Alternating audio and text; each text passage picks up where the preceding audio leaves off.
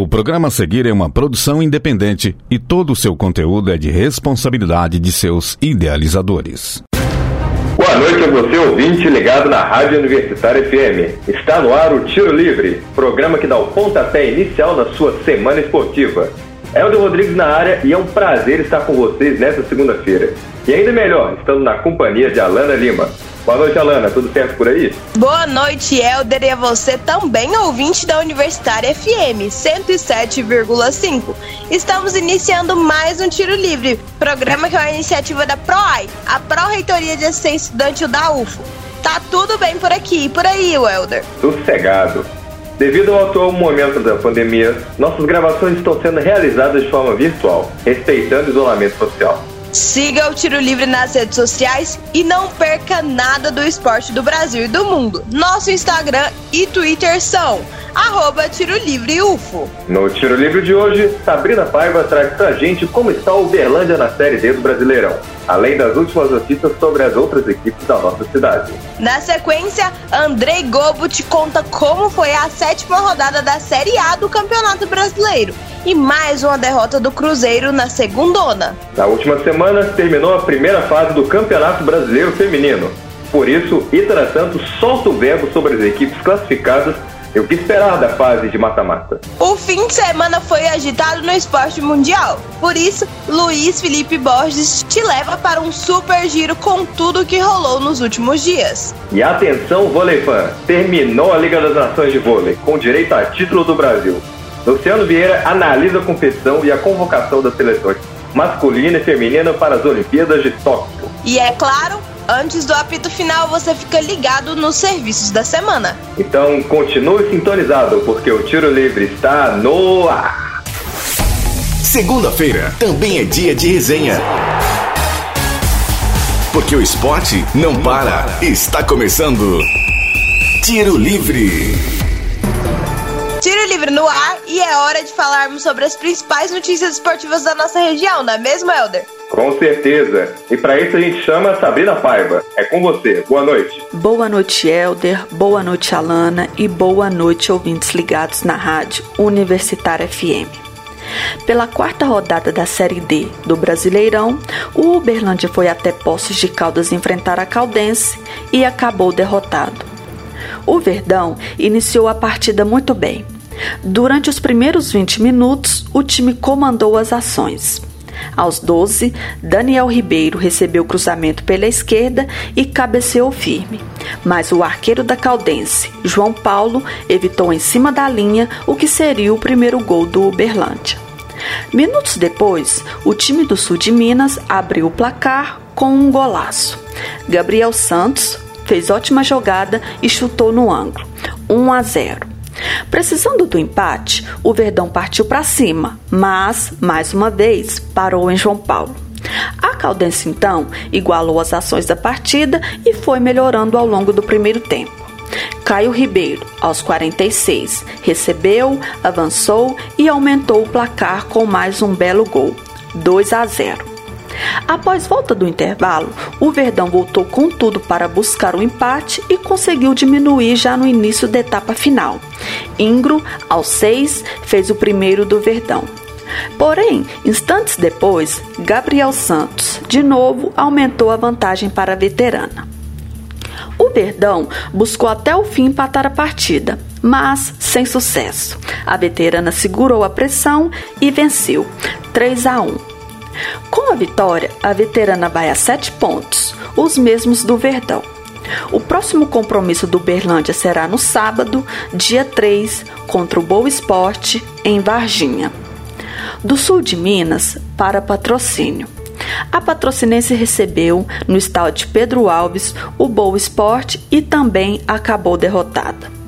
No primeiro tempo, o Boa foi melhor e por três vezes, sempre com chutes de fora da área, o time de Varginha levou perigo ao CAP. Mas quem abriu o placar foi a Patrocinense, que, aos 43, aproveitou a única boa oportunidade e guardou 1 a 0. Gol de Alanderson. Na etapa final, o Boa permaneceu superior e conseguiu virar a partida. Lucas Coelho, aos 17, empatou. Raul, aos 32, virou. E já no fim, aos 44, Lucas Coelho fez o segundo dele e deu números finais à partida: 3 a 1. Com a vitória, o Boa assume a liderança do grupo A6. Já o CAP está na vice-lanterna do grupo com apenas dois pontos. Por fim, do campo para as quadras. Por mais uma rodada do Grupo C da Liga Nacional de Futsal, o Praia foi até o Paraná enfrentar o Marechal. Em jogo nivelado, a equipe mineira terminou derrotada por 3 a 2. Em primeiro tempo, bastante movimentado, com chances reais de gols para ambas as equipes, foi o time paranaense que abriu o marcador. Aos 5 minutos, Sidney fez 1 a 0. Pouco tempo depois, após ótima jogada de Wesley, Romarinho deixou tudo igual. Aos 15, os paranaenses voltaram à frente do placar com gol de Malcolm. Faltando um minuto para o fim da primeira etapa, o Guinho empatou 2 a 2. Na etapa final, o ritmo caiu um pouco e as equipes erraram muito no último passe. Foi então que G, artilheiro da equipe paranaense, resolveu 3 a 2. O Praia, precisando de mais gols para empatar e virar, foi para cima, utilizando a estratégia do goleiro linha, mas o Marechal suportou a pressão e venceu. Volto com você, Helder. Até a próxima. Muito obrigado, Sabrina, por esse giro sobre o esporte da nossa cidade. E infelizmente, né, o Verdão teve um revés, mas vamos falar agora sobre as outras divisões do futebol brasileiro. A rodada foi agitada nas séries A e B. Destaques nacionais. Chega mais, André Gobo. Boa noite, é com você. Boa noite, Alder e Alana. E boa noite para os ouvintes do Tiro Livre. As soldadas do Brasileirão deste final de semana pegaram fogo. Começando com o Cruzeiro na Série B, a Raposo enfrentou o CSA em Maceió e saiu derrotada no duelo por 2 a 1. Na partida entre os times alvicelestes, o Cruzeiro até saiu na frente como no início do jogo, com Felipe Augusto marcando de cabeça mas não conseguiram segurar o placar, com dois gols, com a diferença de dois minutos do mesmo artilheiro do CSA, Yuri. Com isso, o Cruzeiro fica em 13º a um ponto da zona de rebaixamento. Já o Atlético Mineiro, na Série A, foi até o Litoral Paulista e sofreu uma derrota contra o Santos na Vila Belmiro por 2 a 0, com dois gols no segundo tempo, o primeiro sendo de Giamoto no ângulo e o segundo, no último lance de jogo de Marcos Guilherme após passe de Madison em contra-ataque. O Peixe agora passa o Atlético Mineiro, ficando em sexto lugar, com o Galo caindo para o oitavo lugar. Seguindo nos clubes paulistas, o São Paulo segue sem vencer no Brasileirão após ir no Castelão e empatar com o Ceará. O Vozão começou muito bem o jogo e conseguiu fazer o gol com o Jorginho aproveitando um rebote. Já no segundo tempo, o jogo se equilibrou um pouco mais e, em chute de área na pequena área, a bola rebateu em Richard Dias e entrou. O tricolor segue estacionado no Z4 enquanto o Vozão está em 12 segundo. Já o Palmeiras enfrentou o Bahia em casa e conseguiu a vitória em um jogo de 5 gols. O Alverde conseguiu sair na frente com Gustavo Scarpa, mas logo em seguida o Bahia conseguiu um empate com Luiz Otávio e virou no segundo tempo com um gol de Michael Douglas. Mas o Palmeiras conseguiu empatar com Veiga e virar o jogo com o gol de Breno Lopes nos acréscimos. O Palmeiras pulou para o G4 enquanto o Bahia fica em quinto lugar. O Corinthians enfrentou o Fluminense em São Januário, devido à interdição do Maracanã para a Copa América, e o jogo que terminou empatado em 1 a 1. Mesmo com o Timão saindo na frente com um jogo de pênalti com a expulsão direta de Abel Hernandes, o Flusão conseguiu empatar com um gol de cabeça de Casares. O Corinthians termina a rodada em 11 e o Fluminense em nono lugar. Já o Flamengo foi até a gelada Serra Gaúcha enfrentar o Juventude e saiu com a derrota. Um campo castigado pelas fortes chuvas e com o time de Pelotas se adaptando melhor, Matheus Peixoto conseguiu marcar o gol após a bola se prender em uma poça d'água. Com isso, o Flamengo fica na décima posição com dois jogos a menos e o Juventude segue em décimo quarto. Voltando para a Série B, o Botafogo saiu derrotado na partida contra o Sampaio Correia com gols de Daniel Costa de pênalti e de Gui Campana, mas teve um gol mal anulado do Botafogo e o Fogão continua em nono lugar. Já o Vasco saiu vitorioso contra o Brusque em 2 a 1, com gol de Germacano abrindo o placar mas o time paranaense conseguiu empate com o Edu. E Léo Matos conseguiu desempatar o jogo para o Cruz Maltino. Com isso, o Vasco sobe para a sexta posição. Com isso, a tabela do Brasileirão da Série A terminou com a seguinte ordem: Bragantino em primeiro, seguido por Atlético Paranaense, Palmeiras em terceiro e com o Fortaleza fechando o G4. Já o Z4 está com São Paulo, Chapecoense, América Mineiro e Grêmio na última colocação. Já a Série B está com Náutico, Curitiba, Goiás e Sampaio Correia no G4. E o Z4 está com Vitória, Brasil de Pelotas, Vila Nova e Ponte Preta em último. Outro destaque deste fim de semana foram as campanhas de apoio ao dia do LGBTQIA+, por alguns clubes, como Santos, Flamengo e Fluminense, e com a atitude mais enfática do Vasco, que lançou uma camiseta comemorativa com a tradicional faixa diagonal nas cores do arco-íris. Fico por aqui, e Alana. Valeu, Andrei! O Brasileirão deste ano está bem agitado, hein? É isso aí, o que, que você achou, Helder? Ah, com certeza, né? Infelizmente, né, o Cruzeiro passou vergonha mais uma vez mas a Série A continua muito mais animada do que a campanha do Cruzeiro na Série B, com certeza. É, e quem também estava cheio de emoção é o Campeonato Brasileiro Feminino, que teve o fim de sua fase inicial na semana passada. Exatamente! E ninguém melhor do que a Itana Santos para contar pra gente como foi a competição e o que esperar do mata-mata. Tiro Livre Especial. Boa noite, Itana. Seja bem-vinda. Fala, Elder. Fala, Lana. Como é que vocês estão? Boa noite também a você, nosso querido ouvinte. Como foi a sua segundona? Foi cheia de planejamentos? Começou com tudo por aí? Porque eu não sei vocês, mas as equipes do Brasileirão Feminino Neo Energia A1 com certeza tiveram uma segunda bem diferente hoje e cheia de novos planos. Algumas precisaram sacudir a poeira e começar a pensar em se reerguer. Já outras, a traçar estratégias para chegarem ao topo dessa corrida pela taça. Na última quinta-feira, 24, todos os 16 times entraram em campo para jogarem a última rodada da primeira fase do Brasileirão Feminino. Já tínhamos equipes classificadas e até uma rebaixada mas as posições na tabela ainda estavam todas sujeitas às modificações e precisávamos saber quem mais iria jogar as fases finais ou cair para a segunda divisão. Corinthians, Palmeiras, São Paulo, Santos, Ferroviária, Internacional e Grêmio eram os sete clubes que já estavam classificados para jogarem a próxima fase do campeonato restava apenas uma única vaga que estava sendo disputada pelo Havaí Kinderman e Flamengo. O empate de 1 a 1 das meninas de Santa Catarina com o líder Corinthians e a derrota das rubro-negras por 2 a 1 para a Ferroviária deu ao Kinderman a chance de disputar o mata-mata e deixou o Flamengo mais um ano só no cheirinho por essa vaguinha mas ao menos ainda temos a garantia de pelo menos uma equipe carioca na elite do feminino, porque a outra, que era o Botafogo, integra o grupo que caiu para a Série A2. Ai, as rebaixadas! Olha, o Z4 foi decidido somente com o fim de todos os jogos dessa última rodada, que começou meio maluca, foi uma pena que todos os jogos serem ao mesmo horário mas aquela parte final ali da tabela estava super disputado. Todos os times que estavam na zona da degola até começaram bem seus jogos, abriram o placar aí, pareceu que iam se salvar.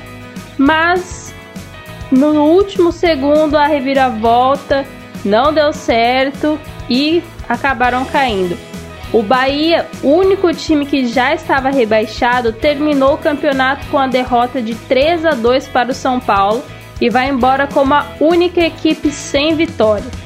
O Napoli, que tem o pior saldo de gols, com 34 negativo, também se despede da primeira divisão após perder para o São José por 2 a 0. Essa vitória foi muito importante para o time paulista, já que graças a ela conseguiu se manter na elite do futebol feminino.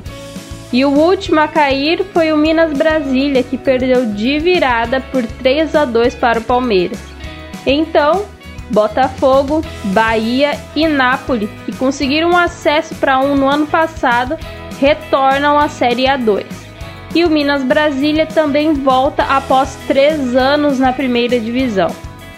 Por fim, quem se somou ao Flamengo e São José como os clubes que continuam na elite, mas não disputam a próxima fase, foram o Cruzeiro e o Real Brasília. As mineiras conseguiram uma vitória importante contra o Santos por 2 a 1, ficando mais distante do rebaixamento. E as meninas do Distrito Federal fecharam o campeonato com uma vitória magra sobre o Internacional, garantindo a proposta dessa temporada, que era se manter na A1, já que conquistou acesso no ano passado. O Brasileirão Feminino agora terá uma pausa por conta dos Jogos Olímpicos em Tóquio. Serão quase 50 dias sem a competição nacional, mas teremos muitas jogadoras que atuam em solo brasileiro jogando lá no Japão. Do Corinthians serão cinco: as zagueiras Érica e Poliana, a lateral Tamires e as meias Andressinha e Adriana. Do Palmeiras, teremos a zagueira Rafaele, a meia Júlia Bianchi e a atacante Bia Zanerato, conhecida aí como Bia Imperatriz no campo. Do São Paulo irão as meias Formiga e Duda Santos. E dos times do Sul foram convocadas a goleira Bárbara do Havaí Kinderman e a zagueira Bruna Benítez do Internacional. A gente torce muito para que elas façam bonito lá do outro lado do planeta e tragam uma medalha para nós. Mas que elas também já fiquem cientes de que quando voltar não terão moleza não, nem tempo para descanso. Aqui depois vai ser só mata-mata. Serão quartas, semis e finais com jogos de ida e volta para decidir a grande campeã deste ano. O Corinthians, atual campeão, reencontrará o Havaí Kinderman nas oitavas, reeditando a final do ano passado, hein? A Ferroviária pegará o Santos, o Grêmio enfrentará o Palmeiras e o Internacional fechará as disputas das oitavas contra o São Paulo.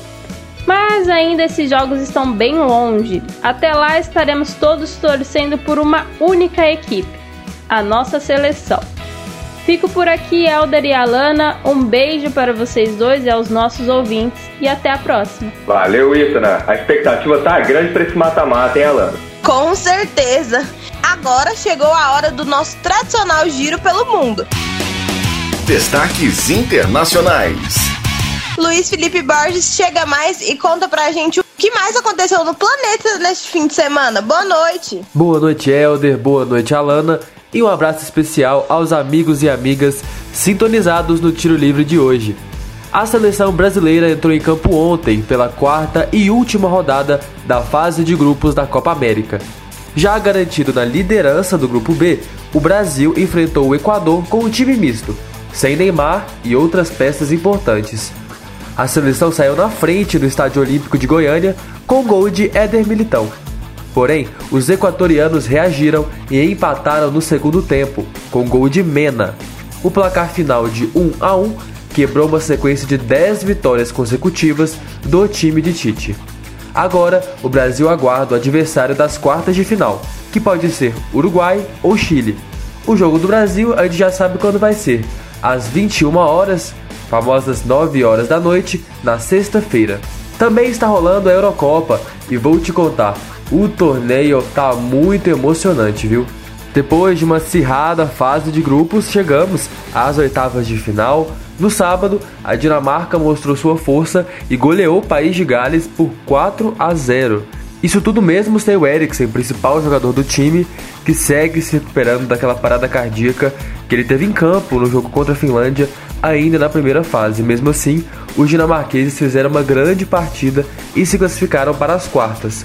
A adversária da Dinamarca vai ser a República Tcheca, que surpreendeu a Holanda neste domingo, vencendo por 2 a 0. Outra equipe classificada é a Itália. Em um jogo acirradíssimo contra a Áustria, os italianos suaram e precisaram da prorrogação para vencer os austríacos por 2 a 1. Agora, a Itália enfrenta a Bélgica. Os belgas eliminaram a equipe que é atual campeã, né, o Portugal de Cristiano Ronaldo, com um gol de Torgan Hazard. 1 a 0 e vaga garantida nas quartas, então, para enfrentar a Itália, como eu disse.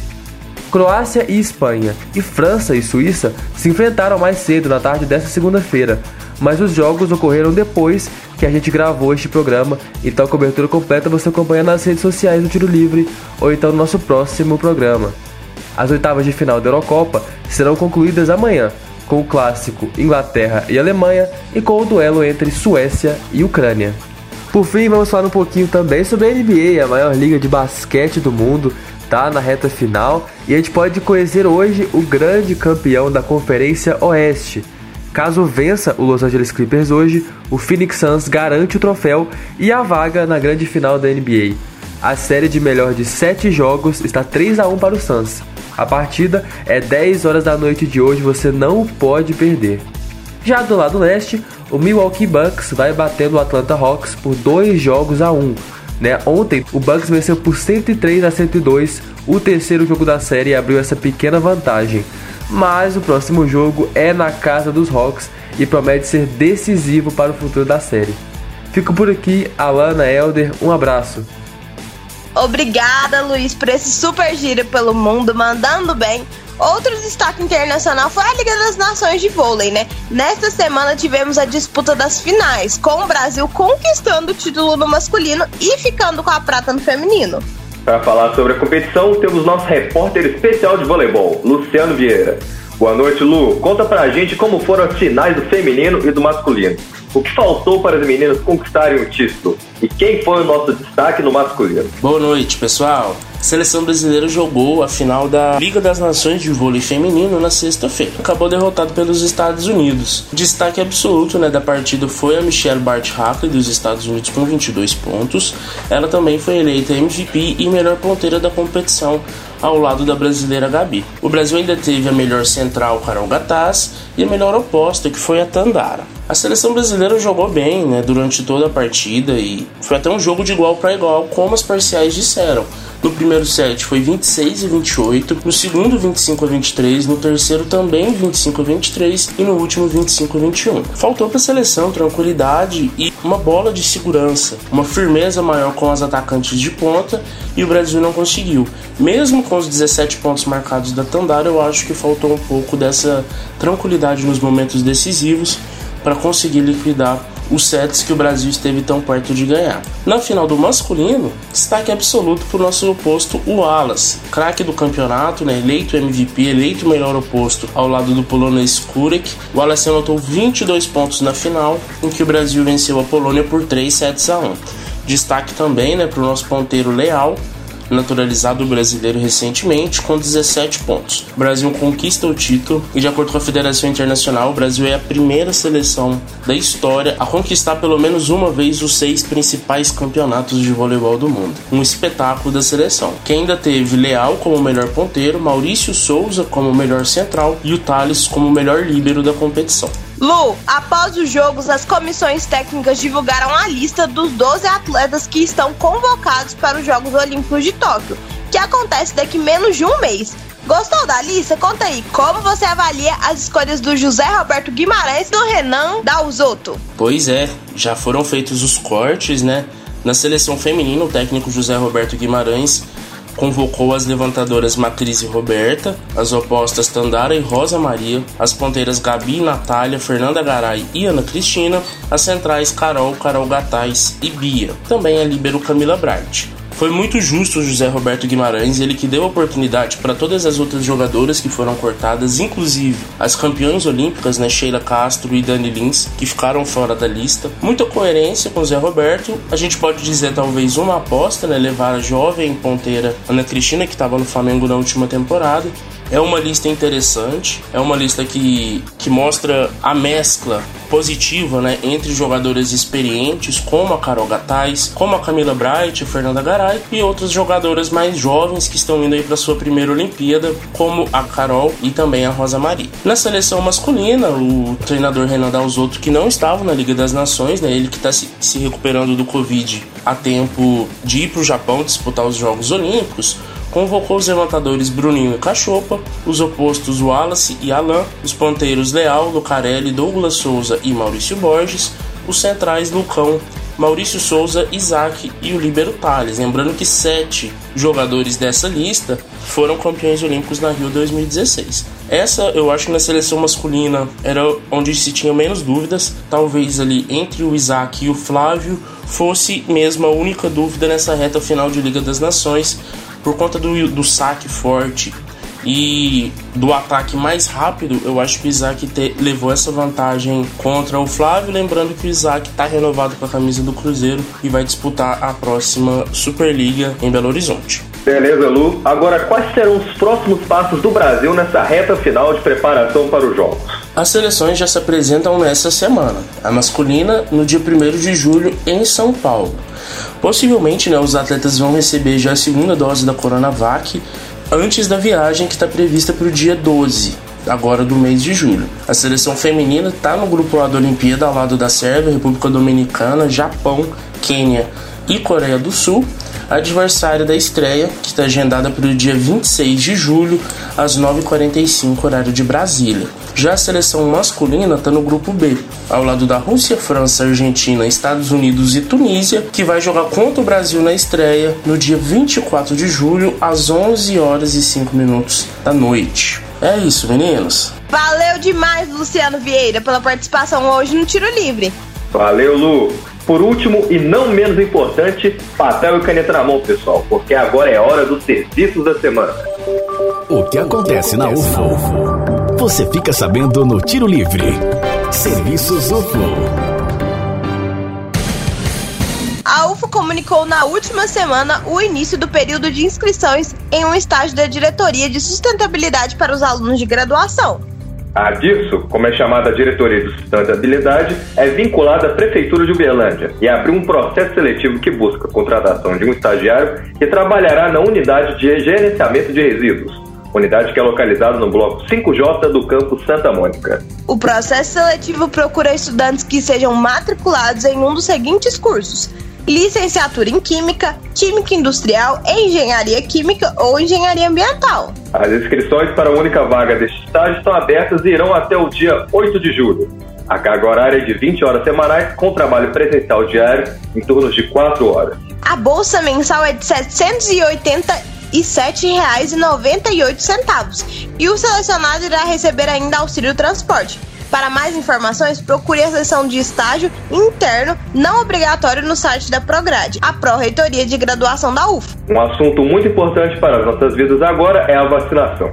Nos últimos dias, a Prefeitura de Uberlândia está vacinando profissionais de educação, profissionais das forças de segurança e salvamento, gestantes e mulheres no pós-parto até 45 dias, pessoas com comorbidades e pessoas com deficiência. Além destes grupos, a atual idade do público geral que está recebendo a vacina é de 52 anos. É importante destacar que a vacinação está sendo realizada mediante agendamento e as pessoas devem ficar atentas ao momento exato do seu cadastro. Atualmente, a Prefeitura de Berlândia já convocou pessoas de 40 a 49 anos e lactantes com bebês de até 6 meses para fazer o cadastro. Basta entrar no portal da Prefeitura de Berlândia e realizar. Nos últimos dias, a vacinação da primeira dose está sendo feita na Arena Sabiazinho. Já a segunda dose está sendo aplicada no ginásio do UTC, com aquelas pessoas que foram vacinadas nos dias 10, 15 e 16 de abril. Até o final da semana, a Prefeitura de Uberlândia havia aplicado 318 mil doses, sendo 87 mil pessoas com as duas doses, ou seja, com a imunização completa. É crucial que as pessoas retornem para tomar a segunda dose e completem a imunização. Além disso, é importante destacar que a população deve seguir usando máscara, ficando em casa, tomando os devidos cuidados e não escolher a vacina no momento da imunização. Quando chegar a sua vez, se vacinem com qualquer imunizante. Queremos sair dessa. Apito final. Tiro livre. Apito final do tiro livre de hoje. Para sugestões e dúvidas, mande mensagem no Facebook do programa www.facebook.com.br Tiro Livre. Aproveite e curta a página da Rádio Universitária FM no Facebook e no Instagram. Além disso, dá uma força lá pra gente e siga o programa por lá, arroba Tiro Livre UFO. Fique atento às próximas edições, quinzenalmente na segunda-feira, às 8 horas da noite. Vale ressaltar que todos os nossos programas estão disponíveis também no nosso Spotify. Também no Spotify, não se esqueça de conferir nossos novos podcasts, hein? É só pesquisar Tiro Livre UFO lá no aplicativo. O Tiro Livre é uma iniciativa da PROAI, Pró-Reitoria de Assistência Estudantil da UFO. Caso você esteja andando pelos campos da UFO e notar alguma movimentação estranha, entre em contato com o WhatsApp da UFO Segura 34 9996 4597. Repetindo, 349 9996 4597. Essa edição foi produzida por André Gobo, Itana Santos, Luciano Vieira, Luiz Felipe Borges, Pedro Bueno e Sabrina Paiva. Apresentada por mim, Helder Rodrigues, e pela minha parceira, Alana Lima. Edição de Luiz Felipe Borges, revisão de Lázaro Martins e apoio técnico de Benício Batista, Edinho Borges e Mário Azevedo. Boa noite, Helder, e a você ouvinte. Muito obrigada pela audiência nesta edição do Tiro Livre. Boa noite, Alana, e a você que esteve conosco no 107,5. Um abraço e uma ótima semana esportiva a todos e todas.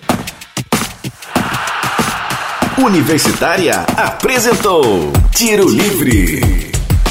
O conteúdo que você ouviu é de uma produção independente, sendo assim de inteira responsabilidade de seus idealizadores.